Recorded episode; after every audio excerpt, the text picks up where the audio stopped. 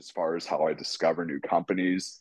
You know, it could be a random conversation I have, it could be, you know, I have an interest in a specific industry and I want to see who the players are. It could be, you know, I'm building my calendar for earnings season and I type in the wrong ticker and the company looks interesting, so I investigate them. I have a so I have a bachelor's degree in bachelor's of science in economics, yeah. and I'd say I hardly use any of that for my investment process. So I rolled out the report, mm. and the stock immediately shot up like sixty something 60 or 70 percent like i thought i was a total oh. fucking idiot once i shot that out it's like god am i that bad i mean you, all you have to do is point at that year when people say you can't trade off headlines because sometimes sometimes you can if you if, if you would have asked me that question about a year or two ago i would have said we're nose diving into recession but given these more recent developments i'd say yeah. and i'm not saying all advisors are bad. Don't get me wrong. Not all advisors are bad.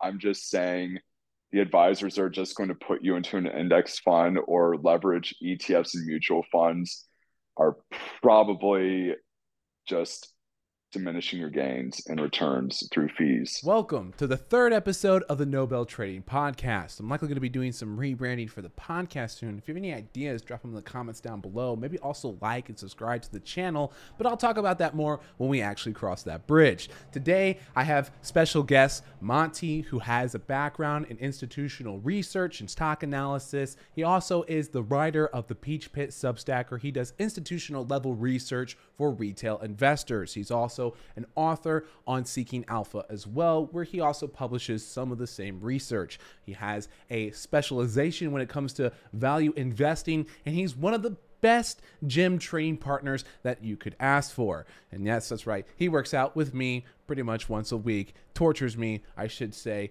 when it comes to bodybuilding. But today, we're going to talk about finance, his experience in the realm, and also give an introduction to who he is because he's going to be my co host for future podcasts. And that I'm super pumped for. So I hope you enjoy this podcast and this introduction to who Monte is and be looking for him in future podcasts to come. How did you get into finance? Did it start school? Did it start after school? Was it just something you're interested in? Because um, I've known you, I've known you personally. I know you're just a self-driven person, but like, what led you down that path? Yeah, so uh, I did not go down the traditional path like most people on the buy side. You know, they usually do a couple years in investment banking and then hop the fence to to the buy side. But you know, I studied economics at University of Houston, graduated back in 2016. Uh, at the time, I was working for my dad's staffing agency. You know, the whole plan was to take that firm over, and you know, the bug just bit that I had always known I wanted to work in finance. It just, you know, took a pause to see if that career developed before moving over. So uh when was it? I believe it was 2019. I want to say 2018, 2019. I think 2018, December 2018. I uh, took CFA level one, passed it, and uh, got my 365 license shortly after. I started working with my friend who ran an independent advisory practice, and I was helping clients understand their portfolio holdings, why they hold them, what the purpose of them are, things of that sort. And uh, about a year later in 2020, I got a really good job out here in St. Louis, Missouri for a 700 million under management RIA practice very old school investment style, all individually selected stocks and bonds, a very concentrated portfolio of about uh, probably under 20 holdings, 15 to 20 holdings throughout the portfolios. And, you know, it was a traditional value, fundamental based investment practice. So that's really where I got my feet wet on the investment analysis side on how to break down a company, understand its operations, understand how it turns revenue into free cash flow, and then how to invest in this company. Is it a good company that's tradable, or is it just a well-run organization that you know it doesn't really offer much capital gains in the short long term? Uh, from there, uh, my buddy Joe got me on board with his RIA practice. It was a little bit of a step up, about a billion dollars under management. And it was a little bit more diversified as far as the portfolio strategies go, where we ran a very a variety of different model portfolios, some equity based, some ETF and mutual fund based. And this was a little bit more strategic in a sense that instead of just analyzing the companies, it was doing a bit more of the the portfolio management side. So, you know, I stuck around on the buy side, didn't really go to the sell side, um, you know, early in my career, but it's uh it's been rewarding.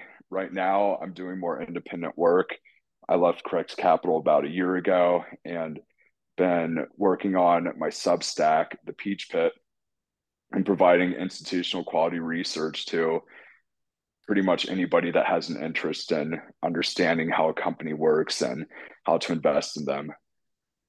Yeah, that's awesome. As well as doing some of your own investing and such right now, right? Exactly. So like, when you're deciding what to write about in your Substack, or actually let's take a step back. Let's talk about your process for investing. Do you, you talked about working in the, a value space having only 10 to 20 companies within the portfolio. Is that something that you still uh, also follow those sorts of guidelines? Do you do you keep around the same amount of companies the portfolio? Are you looking for value? What kind of time frame are you usually looking for very well? very much so very yeah. much so so i'm a long-term investor i like the buy and hold strategy. I'm a firm believer in the less work the less work you have to do to manage your portfolio, the better it should perform. and you know, talking to other traders, talking to other investors, one of the biggest risks you have in short-term gains is over trading and missing out on on run-ups. Um, so as far as my portfolio management style goes for my personal investments, I still maintain the same strategy. I feel like a lot of you know analysts they kind of stick with their first firm's strategy just given that's where they were tapered tailored and really learned how to hone in their skills so you know if you start out at a long short investment firm you're probably going to have the mindset of a long short investor. If you start at a growth firm you're probably going to stick with the growth investing in the long term.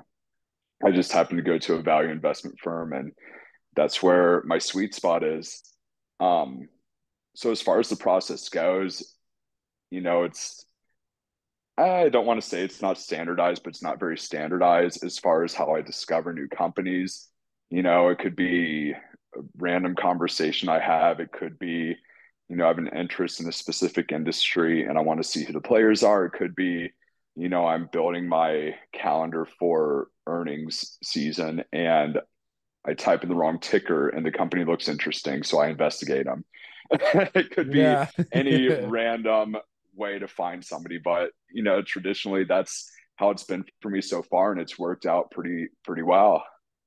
That's awesome. So when you're do you have a specialty sector right now that you mostly write about? I, I mean, I've read most of your Substacks, but kind of the answer to this. A lot of it's been energy so far, but uh, but you're you go well without those realms too, right? You also go into other sectors, not just energy as well. So like uh, correct. Uh, yeah. So then when you're building that uh 20 to 10 to 20 companies within your portfolio, are you keeping in mind? Are you trying to diversify that or do you when you go on these kicks, like I really like energy, is it mostly look like energy and reflect that as well? Or are you trying to keep that diversification? Like yeah, a lot of a lot of my portfolio resides in energy, unfortunately, okay. but fortunately. It's more so um so to to back up a little bit on my investment practice, I start out with a macroeconomic theme. So I, I I like to work from the top down, understand what the global economy is doing and how it's working, and from there, that's how I how I figure out a theme. How does how does XYZ company fit in with the global economy? or it could be a domestic economy, whatever it is. You know, how how how does what they do fit into their part of the universe? And going forward, whatever direction the economy is running in, will they be able to thrive within that environment? So, looking at a traditional energy company, for example, you know, oil and gas E&P company, exploration production. Uh, what is it, 23 now? So, three years ago, back during the big electric electrification hype, you know, and everybody wanted to go to wind, solar, whatever it may be. um, you know, oil and gas companies looked like they were dead in the water, and they've looked like they were dead in the water for the last nearly a decade now.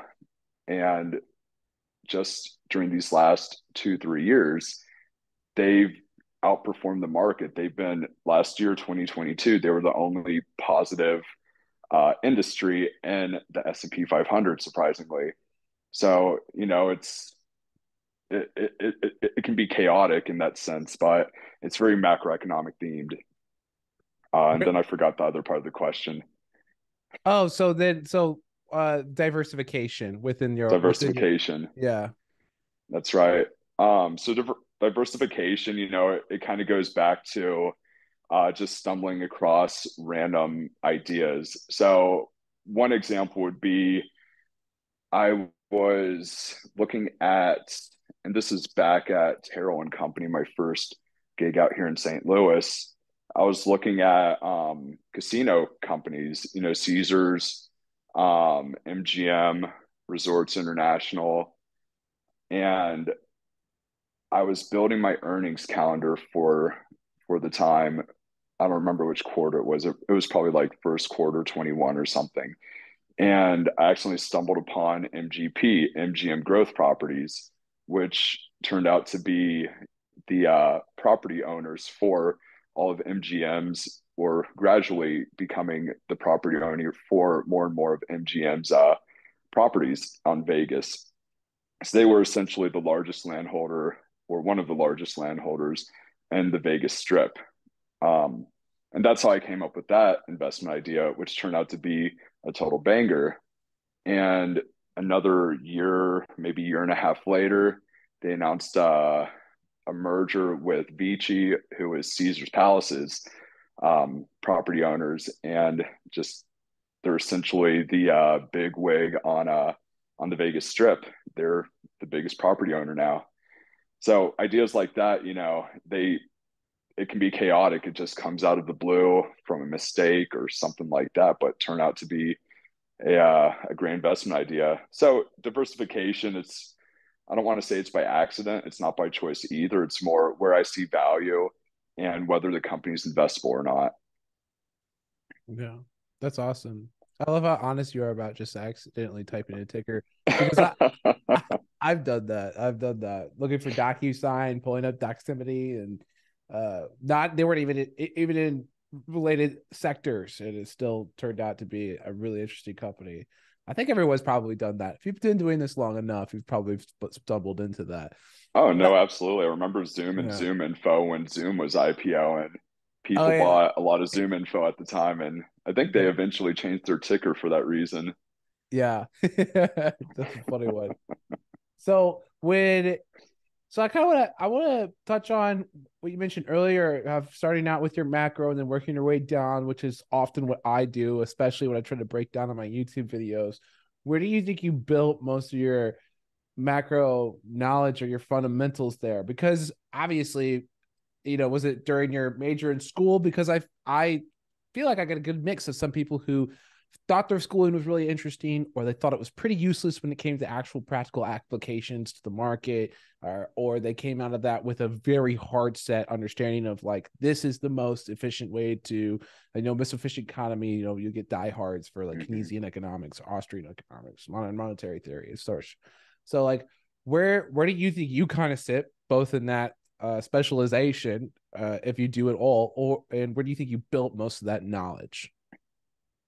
Um, I mean, honestly, I have a so I have a bachelor's degree in bachelor's of science in economics, yeah. and I'd say I hardly use any of that for my investment process.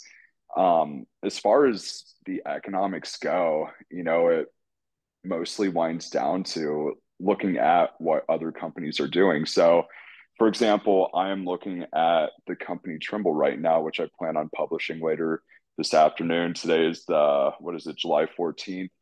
I plan on publishing later this afternoon on my Substack. They develop software as well as hardware for, you know, building development, creating workflows for construction, for agriculture, for all sorts of different industries, civil engineering, you name it. And, you know, looking at their clientele, what do they do? You know, you have guys that build these buildings. Great. So what's the economy going how's the economy going to affect their business? Well, the price of steel is going up. The price uh, the, the price required or the minimum price to sell steel by Cleveland Cliffs, um, U.S. Steel, Nucor, they've recently increased their minimum prices for uh, coiled steel. Um, so that's one of the major input costs. Cement's been slowly trending up over the last few years. Uh, copper's pretty elevated. So all these base materials, you know, they're consistently going up. And how is that going to affect construction projects? Plus, on top of this, we're in a higher interest rate market where the federal funds is sitting at what, just over 5%, which it's potentially going to go higher throughout the rest of the year as the economy starts to, to slow down.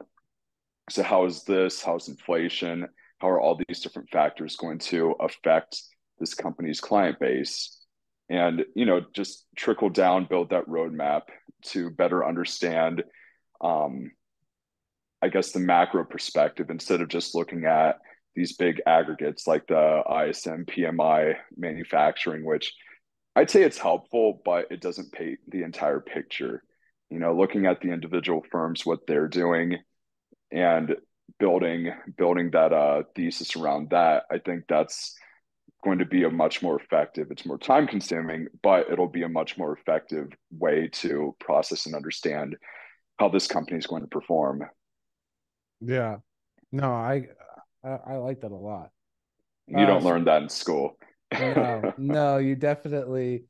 I I did I didn't major, but I just I just remember uh probably a memory of a memory of what macroeconomics and microeconomics were like in college, but at the time I actually thought it was really really boring. But it is. Yeah. It is. I would be lying if I said I didn't sleep in some of my classes, but yeah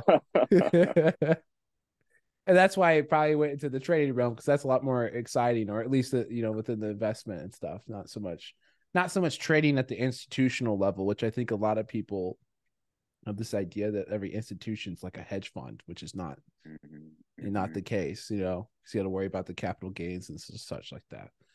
Uh, did you ever want to go into a hedge fund or anything like that? Was that anything that ever interested you, or or more of a uh, of a short-term trading style or i guess what i'm what i'm getting at with the trading style is do you only ever go long or are you ever short sometimes uh, you said you're mostly in value investing, but have you ever dabbled mm-hmm. in going short on something? Have you researched something and been like, "This is so terrible, I actually just want to short it"? Know? No, yeah, absolutely. So, um, you know, to answer both questions, I do both long term and short term trading on my portfolio. If I see something that so just to preface i'm not a technical trader i'm not a technician that's something that i've kind of dabbled in but I, am more of a fundamentals guy i'm going to look at their multiples and try to figure out the direction of the the company's stock based on company performance so just to preface but i do a little bit of technical trading to build a trading strategy to see if there's any long-term short-term squeezes that we can take advantage of um, to answer your second question, as far as taking short positions, I do um, occasionally take short positions. It's less often, but I do occasionally take short positions if I have a very high conviction that the company will perform poorly. And I do have a few short uh, articles covering short positions on my Substack to uh, to read. One of them, oh my god, it got such it got bashed hard on uh on seeking alpha. Like they were hardcore believers of the, this firm. It was uh what was it? it was smart sands. They mine sand up in like the marcellus region or the appalachia region to sell the sand to frackers primarily in the marcellus all the way down to the permian basin and one of my biggest points as far as the short sell goes is as there's more drilling in the Permian Basin, as oil prices kind of sit in that sweet spot and more producers are producing, which I mean, that sounds kind of silly, but um, as more as production for oil increases, associated gas is also going to increase. So when you when you drill for oil in the Permian, especially, it's about 60 40 oil to gas. If you drill in the Appalachia region, it's going to be closer to 90 what was it like 95 or something like that natural gas. It's a very much gassier or gaseous uh, uh, region.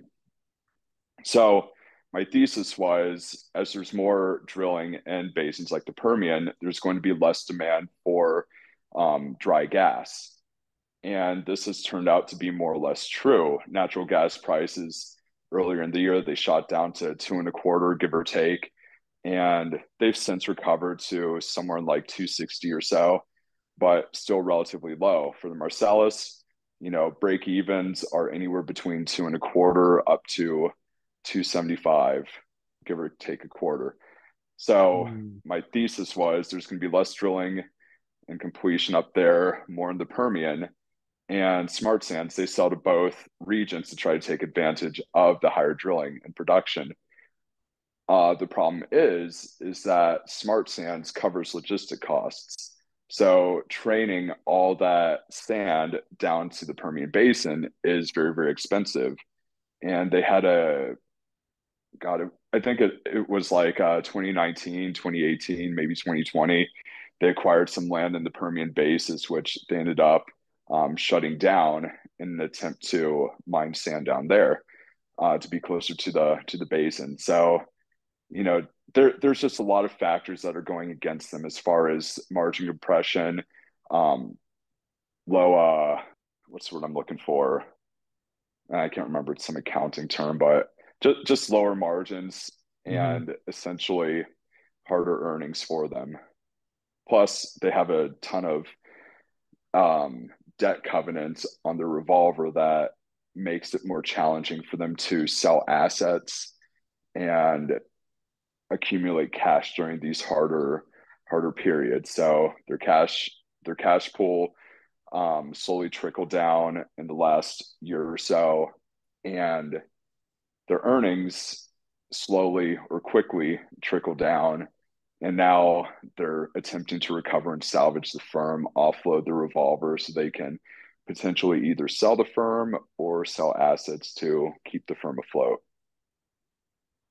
So, so uh, what did that? How did that? How did all that correlate within the stock price since you've since you've rolled out that report? Has that gone in your oh, favor? Oh yeah. Or, okay.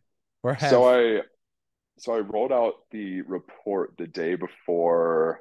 I think what was that Q1 earnings of this year, mm-hmm. and the stock immediately shot up like sixty something 60 or 70 percent. Like i thought i was a total oh. fucking idiot once i shot that out. It's like god am i that bad?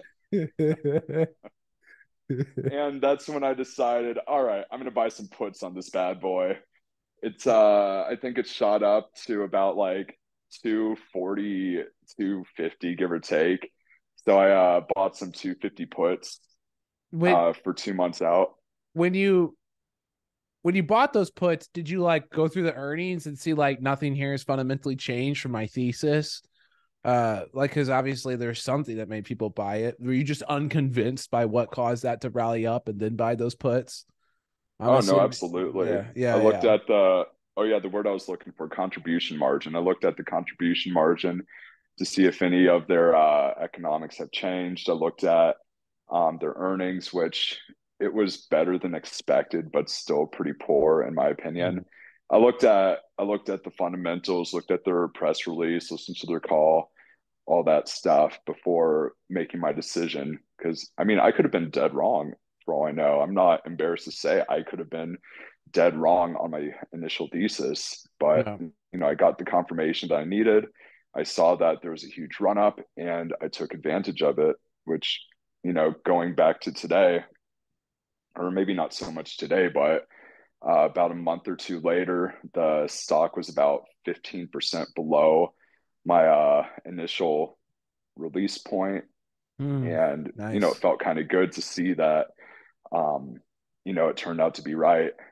Yeah. It's, you know, trended up with the, with the broader market since then, but, you know, it's still below the S&P by, I want to say like 10 11% so it's been it's been trailing pretty heavily. Yeah that is nice. It always you when you're when the market confirms your convictions it's a great feeling.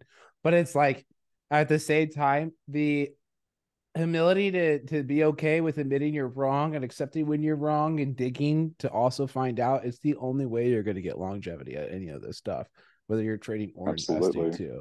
And the people who get mad when you put out a report and they don't like it even though it's clear you've put tons of research into time and you might know what you're talking about they'll still freak out. I that i can I feel the sentiment on how you probably feel when that happens because half of me is like just wants to ignore it, and the other half is almost like wants to antagonize them even more. yeah, it's hard to not antagonize them. Yeah. That's uh that's the professionalism that we learn. Be quiet yeah. about your trades and make your own waves. Yeah. But man, yeah, it, it was tough not to go back to them and say, yeah. so how you guys uh how you up? guys doing on your long positions? Yeah yeah, especially you know that one's probably not as egregious as the as the meme stocks when they went through their rally and the COVID hype and uh yeah everything going nuts. It's it's uh I mean, did you do you have any reflections on the meme stocks when these all these short squeezes that are occurring right now? Did you participate in any of that, or as a long term investor, did you just kind of shake your head? I watched it happen, but I did not participate. I feel like my uh, portfolio manager at the time would have been so disappointed if I bought in. Yeah. But uh, you know, I'm glad I sat it out and got to watch and experience it from a uh, second hand because the discussion at the time was this reminds him of uh, you know, the 2000 dot com bubble where, you know, it's the same thing, just different tech. You have these chat rooms that people are communicating on. They're all buying the same assets and blowing them up and then quickly short thereafter you know someone's a bag holder someone's selling and you just hope you don't get the short end of the stick there. Yeah. Which is just i guess it i guess the well i mean we've both been on wall street bets. It's kind of mm-hmm. weird to to to go in that to go wade in the degeneracy that that exists there. Let me ask you this. Interesting new tech. Let me ask you this though. Okay. Were you on Wall Street bets before or after the GameStop deal? I was it. I remember a completely different subreddit with a completely right. different community with people who were losing or gaining everything in a mm-hmm. matter of a weekend or day. I remember it was probably sub 100,000 people on that subreddit when I found it. It was probably like I'm not gonna know the year, but it was well before um you know any of the meme stock stuff. Cause I remember uh when I was on there a bunch, I think was right when it became the trend to trade off Trump tweets. So oh yeah, like, that's probably like 2018. But I had found it several years before then, and just kind of um didn't really understand it as much. I wasn't as I was just trading like part time while I work my full time job, not what I do right now. So that I love that uh, rapidly. Yeah. I love that. Um, what was it? J.P. Morgan made the Covfefe index. whenever they they predicted the direction of the econ or the the market whenever Trump would tweet. Oh yeah, yeah, yeah. The Covfefe index. Covfefe index. Wait, I did not know about the Covfefe index. okay hopefully, well, I don't want to say hopefully, but you know, if he gets reelected, maybe it'll come back. So all we'll those see. memes, all those memes will come back. This market will be, go right back to a roller coaster. Mm-hmm. That'll be wild if that happens again. I don't know how. a wild ride. 2018 was a great time for money though, because if you understood that trend, it was you could definitely trade that nonstop. I think it was like eight months we got that. It's very solid, consistent, same trend. Look for the China tweet like, just play the movement as it comes in. Wait for the next tweet. Yeah, I mean that was, yeah. I mean, you, all you have to do is point at that year when people say you can't trade off headlines because sometimes, sometimes you can. Yeah, yeah. But sometimes you can. Sometimes you can. You know, it, it does work. You know, so uh, you have to be flexible in that way. Speaking of being, but I guess uh for how what what do you feel like your flexibility is right now? You're a long term investor. I actually can you define what your short term is to you and what long term is to you? Actually, yeah, absolutely. Yeah. So short term, you know, that can be anywhere from a couple months to a year. Long term, you know, I'm looking at mega trends like in energy and metals and mining, which Okay. can be five to 10 years. So it, Yeah. you know, it all depends. And it it's dependent on the asset as well. You know, for a mining stock, for an energy stock, I'm looking at the long longevity of the company and their cash flows. For, you know, more of a tech stock, there's probably going to be a shorter investment horizon just given the phase out and incumbents. So okay. Interesting. Uh so I actually want to pivot now because I want to I want to know what you think about crypto then. Do you look at crypto with uh do you own any crypto? Hold start with that. roll my eyes dramatically. Did, yeah. it, did you see it? All right. so I have uh, two stories to tell about crypto. The first is when we first saw the major run up. What was that? 2018 or so. so- yeah. So I so um to kind of back up, I was doing a lot of equity trading between 2015 to about 2018, took a short break to do crypto at the end of the year. And I think it was 2018. It might have been 2017 to 2018. I can't remember. It was the first time that Bitcoin was really making headlines, making their waves, and was in the public eye. You know, I don't know about you, but I remember going onto like 4chan. It was the thing. It was trading at like a buck or two. And one of my best friends in high school was like, hey, you should buy this. And I said, hell no. It's just phony baloney garbage crap that people used to buy drugs with. And fast forward, if I would have bought it, I wouldn't be here right now. I'd be on an island doing my own thing. Yeah. Um, so, you know, sometimes you got to listen to your idiot high school friends for investment advice. Um, that is not investment advice, by the way. yeah. Um, so, uh, you know, I traded heavily, and you know, we were talking earlier at the gym about Ripple, how that's kind of having its comeback, and now it's having its pullback because the what is it, FTC or SEC announced that it's an asset if you're an institutional investor. It's not if you're a uh, retail guy. So, you know, who the Yeah. hell knows what it is anymore? It's, It's a non-binary thing. Yeah. you would think but it would, um, uh huh. uh, you would think it mattered less for the institution. Uh, that whole thing confuses me because if you're accredited in an institutional investor, shouldn't that be the safe zone, not with the general public? I I, I thought all of that. I would like to hear more come from all of that, but anyways, continue. Sorry to interrupt, but Yeah, I'm I'm just curious as well. I think it's more for tax purposes. If it's not um, considered a security, I don't. Well, I don't know. I, I I'd have to ask a tax accountant about it. But I think if it's not a security, don't get charged capital gains tax for. You know, let's say you're at a store at a gas station, you're buying a Monster Energy drink, and you use your Ripple to buy it. You know, I don't think you have to pay cap gains tax if you were to you know, transact that. I oh, don't. I can't call it a security that coin or whatever. Um, Token. So it could be that. It could be that, but who knows? Um, but That's story, yeah. yeah. Part two of the story. Okay. Um, when I was working more on the institutional side, we had a client call in that wanted to put thirty percent of his wealth into Ethereum. And I wasn't part of the conversation. The principal advisor was pulling the strings. He talked him into reducing that to a 3% holding, you know, minimize the risk, keep it low, just in case something were to happen. And I ended up going in, buying the grayscale um, ETF tracker for it. And the next day it drops 30%. So Hmm. those are my two memorable experiences with cryptocurrency. I do not have it in my portfolio. I probably never will have it in my portfolio. I think if you're an active trader, follow it, know what you're doing, great. Go make some money on it or lose some money on it, whatever your preference is. But for me, it just doesn't fit my style. I'm not active enough in trading to follow it, and it has too wide of swings, too much volatility for me to really be concerned about it.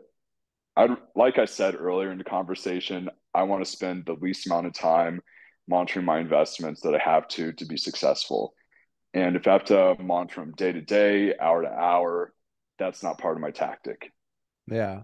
So wait, you don't even hold like Bitcoin or anything? I do not. No Oh, Bitcoin, wow. no Ethereum, no Ripple, none of that stuff. Okay. Have you done any deep dives the way that, you know, in the institutional level research in something like Ripple then? I'm assuming you haven't then. Uh, I have back when I first did my go about with uh, cryptocurrency. What was that back in 17? Yeah. I researched what it was, how it worked, what it was meant for. Like Ripple, the idea behind it was interbank transactions. You're able to transfer X amount of dollars to another country, maybe it's the same bank to another, whatever it may be, in a matter of seconds instead of, you know, what is it, like T plus one or whatever. Yeah. So, you know, it, it has a purpose for stuff like that, but on a trading basis, as far as you and me goes, I just didn't see the purpose of it. I think a lot of it is more hype than what it's given credit for. Like Ethereum, you know, you can have smart contracts, but do people actually use smart contracts? Yeah. Not really. And, you know, looking at the banking side, you know, you can do transactions with these cryptocurrencies, great. But is the software that these transactions are written capable of utilizing these cryptocurrencies instead of cash? Not really. Yeah. No, it's gonna take a if it does take off, it'll take years and years and years, and the the hype run up of the lawsuit win seems like it'll quickly die down. Yeah, I think I so. like I mean, most of that was just traders. I feel like, yeah. I don't, I don't it's do, it's mostly traders. yeah, I don't do a lot of uh, speculation, but I do hold some Bitcoin. I'm actually surprised to hear that you don't hold any Bitcoin at all. Yeah, I've thought of it, and it Yeah. just comes down to do I you can you can make money, you can lose money on any asset. So, Yeah. you know, why choose something that I'm not going to follow that heavily? Yeah. Okay, that's true. Well, I mean, Yeah. I look at Bitcoin like gold, where you kind of learn what it is, and then that's about it. It's not going to really change. So, Yeah. It's kinda- all supply and demand. yeah, Except for gold, you have I mean, you, still have a finite supply of gold. You just have to get it out of the ground and put it to work. Though Yeah. gold, you know, it's different from Bitcoin in the sense that it's not just a store of value. You know, you have your industrial applications and a variety of other applications that can be used with gold. You know, you can make jewelry with it, you can make um what like semiconductors with it. You can do a lot of different things with gold. yeah. I feel like they've decreased over time, but I also agree with that. I think there's in the future probably going to be some sort of applications that incorporate the tech that's behind Bitcoin. You know, being proof of work, I think helps to differentiate it from the from the other cryptos. But I don't know. I don't want to know if, if we really want to go down that route. If you've done a lot of like research in the different proofs of works that exist within the cryptocurrencies, but uh, Yeah, no doubt. It, Yeah, it's yeah. a little out of my realm right now. It's been, you know, half a decade since I've considered it at this point, but you know, if if we get to the point where it's starting to actually be utilized in the corporate environment, I'd probably, you know, start paying attention again.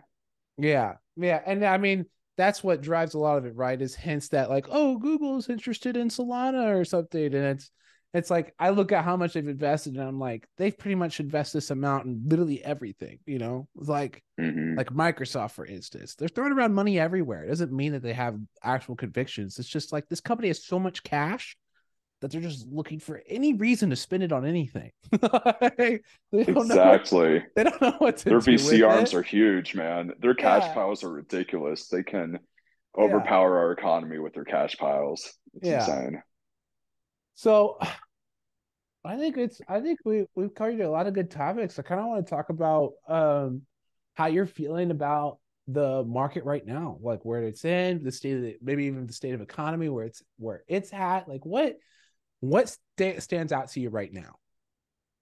Yeah, so, you know, I'm pretty divided on the state of the economy right now.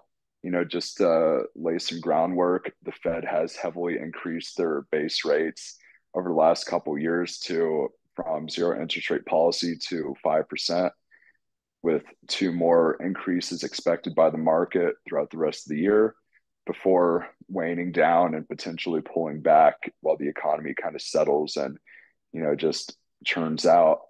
Um, a couple of the factors that I like to look at, not just, uh, you know, blatant inflation, but also, you know, the PMI, the, uh, and the reason why I look at this metric is it looks at the future um, purchasing for you know these industrial companies. You know what's what projects, how how much work are they expecting to have throughout the next six months to a year?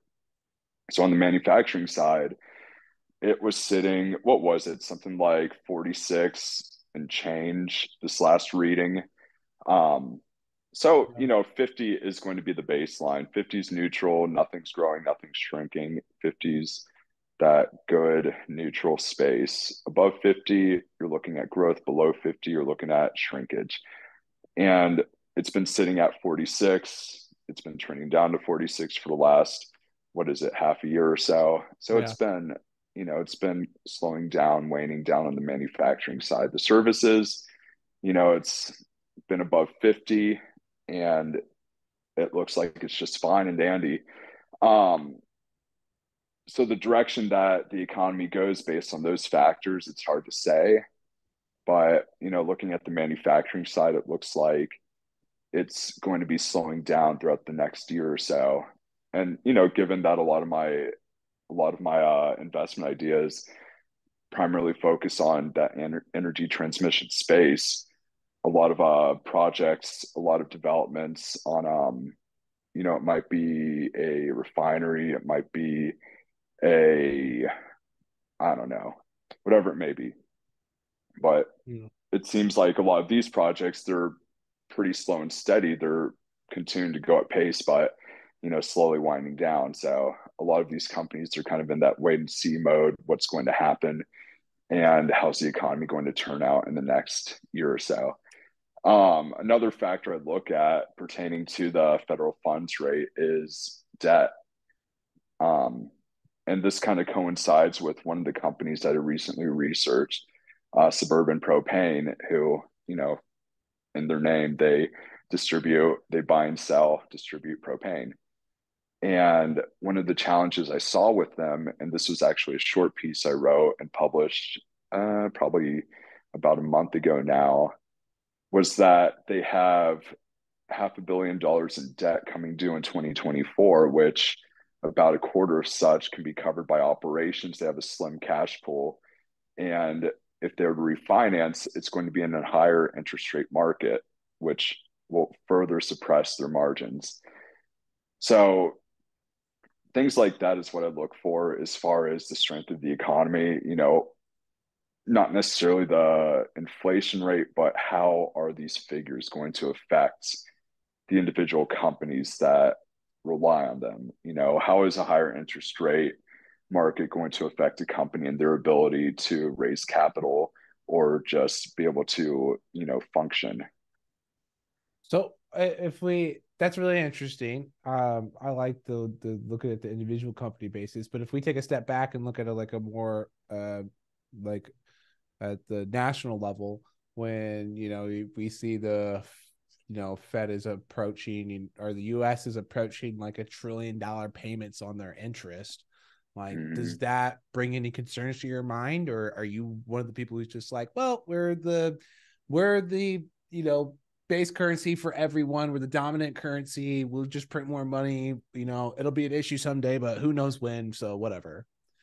You know, because yeah. I feel like that's like that's generally the more common like opinion to have on that right now.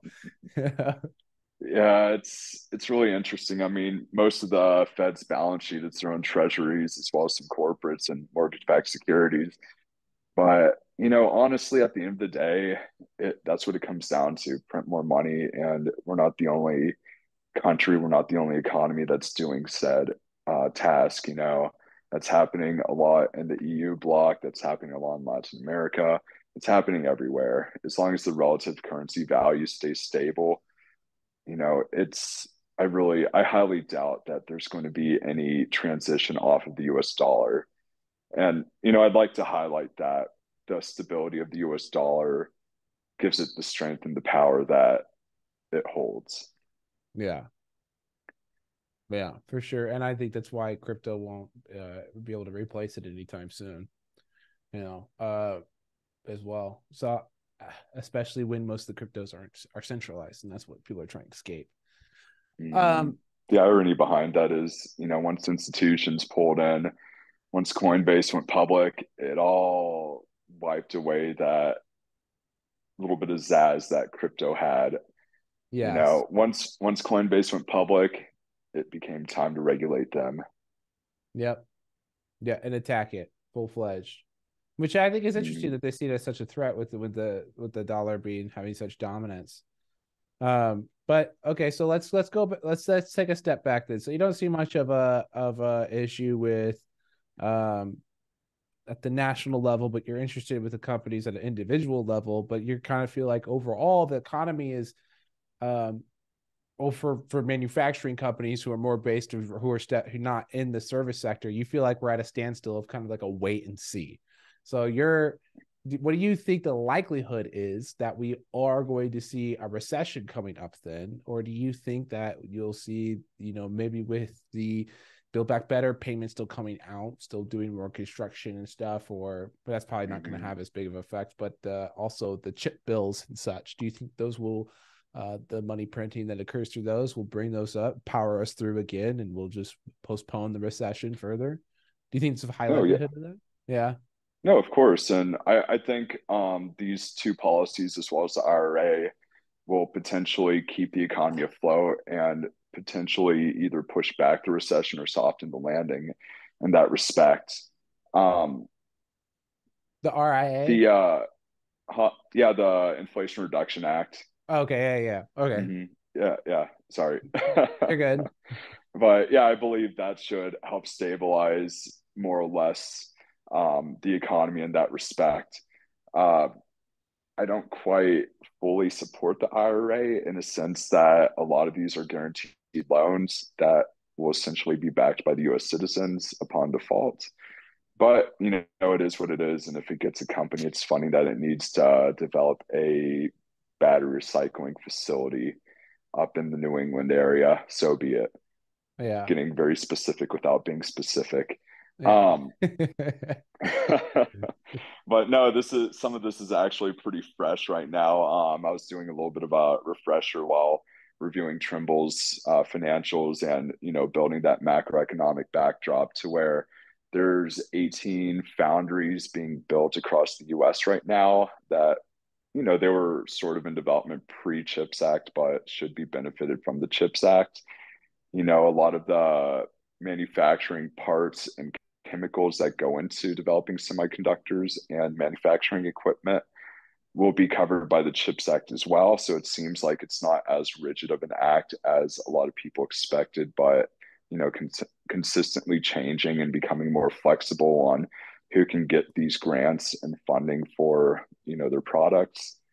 Um, and then going back to you know build back better, there's God, what was it, two hundred something billion dollars to be allocated to building roads, bridges, things of that sort. So, you know, a lot of the public private funding for this or public private public projects with public funding should benefit the economy to a certain extent.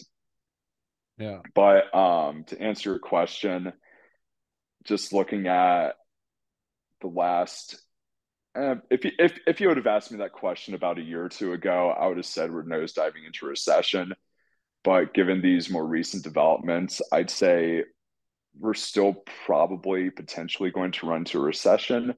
How deep it is, you know, I can't really tell you. But you know, as we're seeing more defaults pop up more frequently, you know, it could be bad. It could get worse. It may just wane off to where the Fed is proactive with adjusting their rates before it's too late. It, it, a number of things can happen, a number of things can break that none of us are aware of.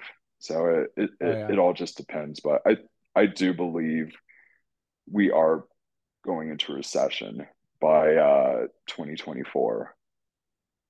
And if we don't, I think it, it I think the most common narrative is that if maybe I shouldn't say common, but one that I buy into is that if we don't, then we'll probably be having another inflation conversation coming into 2024 about it being more persistent.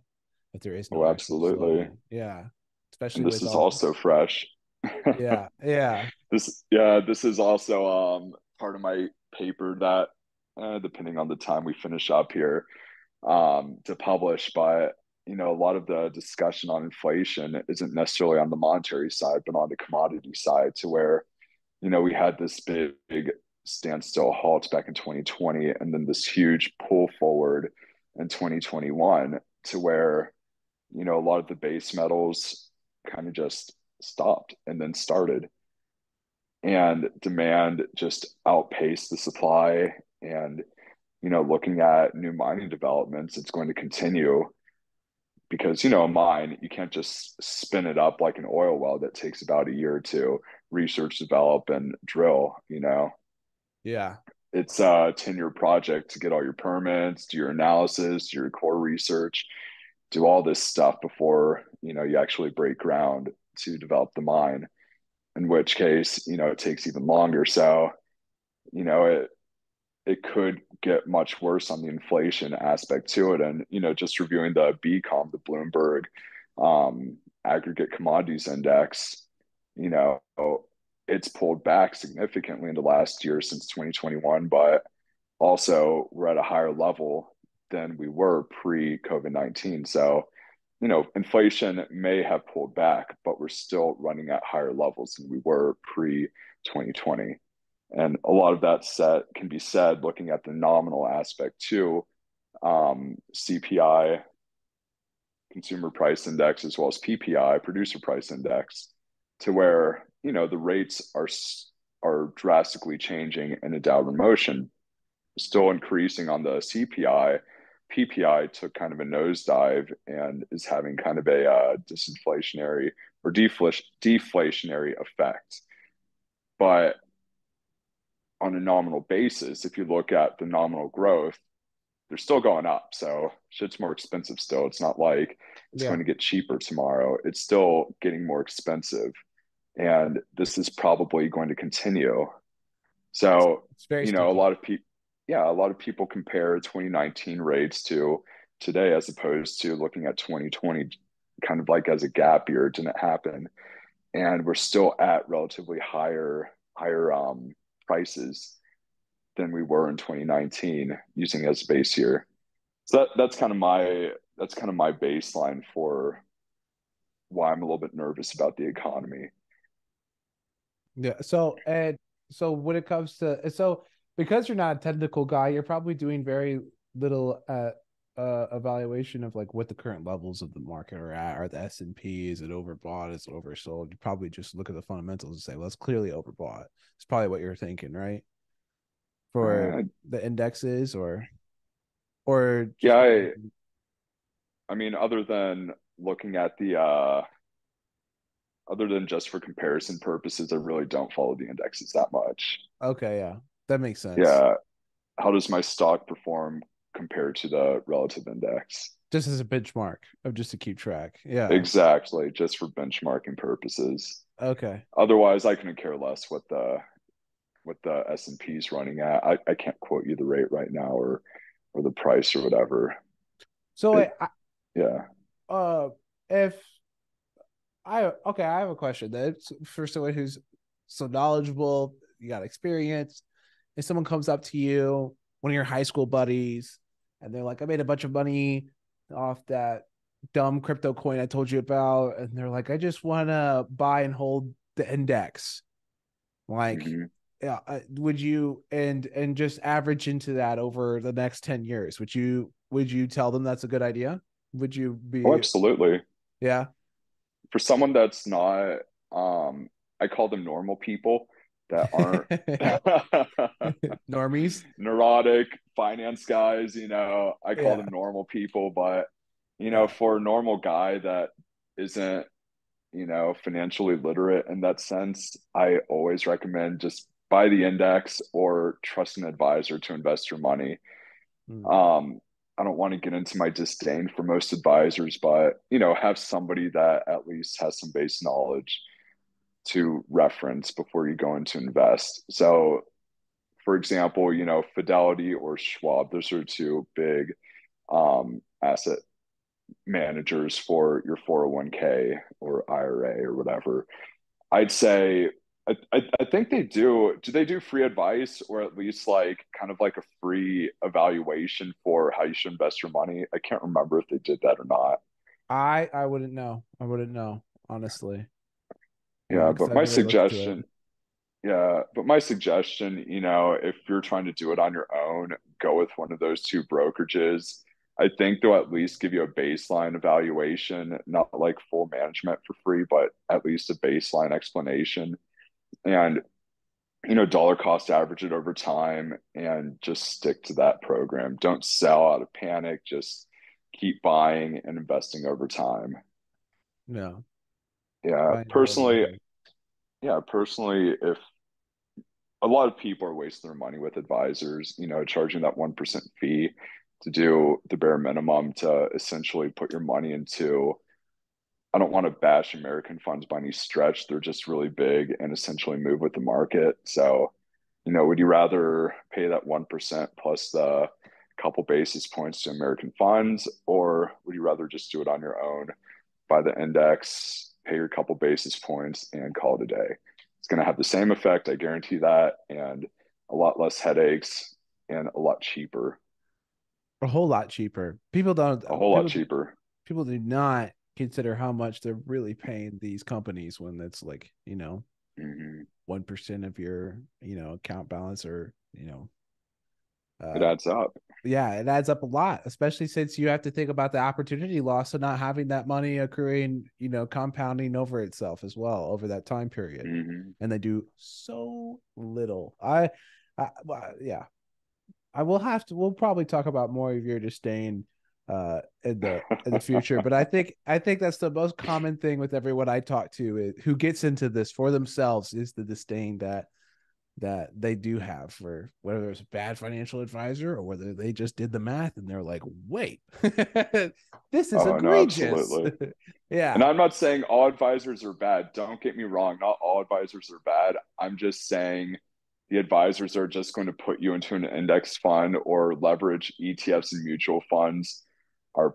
probably just diminishing your gains and returns through fees. Yeah. Or yeah. And the ones who get speculative half the time they blow up or they suck. Mm-hmm. Yep. yep. You don't see a lot of growth fund funds that last forever. Value funds, sure, they can trickle on through the end of time, but growth funds, they come and go. Yeah. So wait, you think Cathie Woods is already? What about Cathie Woods? You follow Cathie Woods at all? She's probably she's probably the big dog. God, I haven't looked at her since you know the last RIA mm-hmm. I was at, so I can't I can't quote you on Cathie Woods. I just remember her convictions were so phony baloney, and oh my God, her God, what was her price target for Zoom? Like a thousand something or? Oh yeah, it was crazy. God, how can you justify that? Like that's that's such a disservice to people but, that watch CNBC. But Monte, she got Tesla right. Therefore, she's a bona oh, fide oh, yeah. genius that'll get everything right. Can't forget Amazon too. She got Amazon right. She has Tesla oh, right. That's two good ones that yeah. you know made her the money.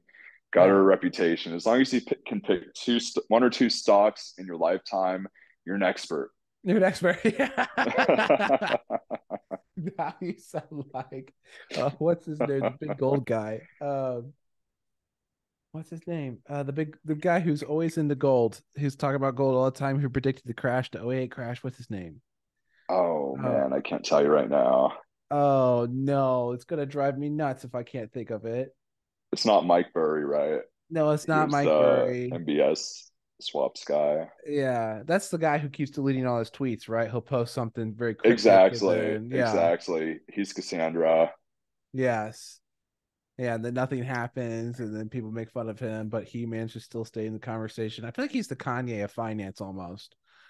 Basically. Yeah, but who I was trying to think of was the uh he's always pitching gold, buy gold, nothing else. Peter Schiff, Peter Schiff. Oh yeah, Yeah. yeah. Well, he got it right once, therefore he's a genius. He's the master of the universe. Yeah. Anyways, I think this was a, a great uh conversation, Monte. Appreciate you coming on. Um, and hopefully people enjoy this because they're gonna be on more podcasts coming up. So um I can't wait. Yeah. We'll uh we'll have I'm looking forward to working with you on them. Yeah, this will be this will be a ton of fun. Um, not everyone knows who you are. They'll have some context for your background, the wealth of knowledge you have, and um, I'll be looking forward to. I'll see you soon in the gym as well, man. Thanks for coming on. Sounds good. Like see you next Wednesday, brother. Yeah, right. you have a good weekend. Yeah, you too, man.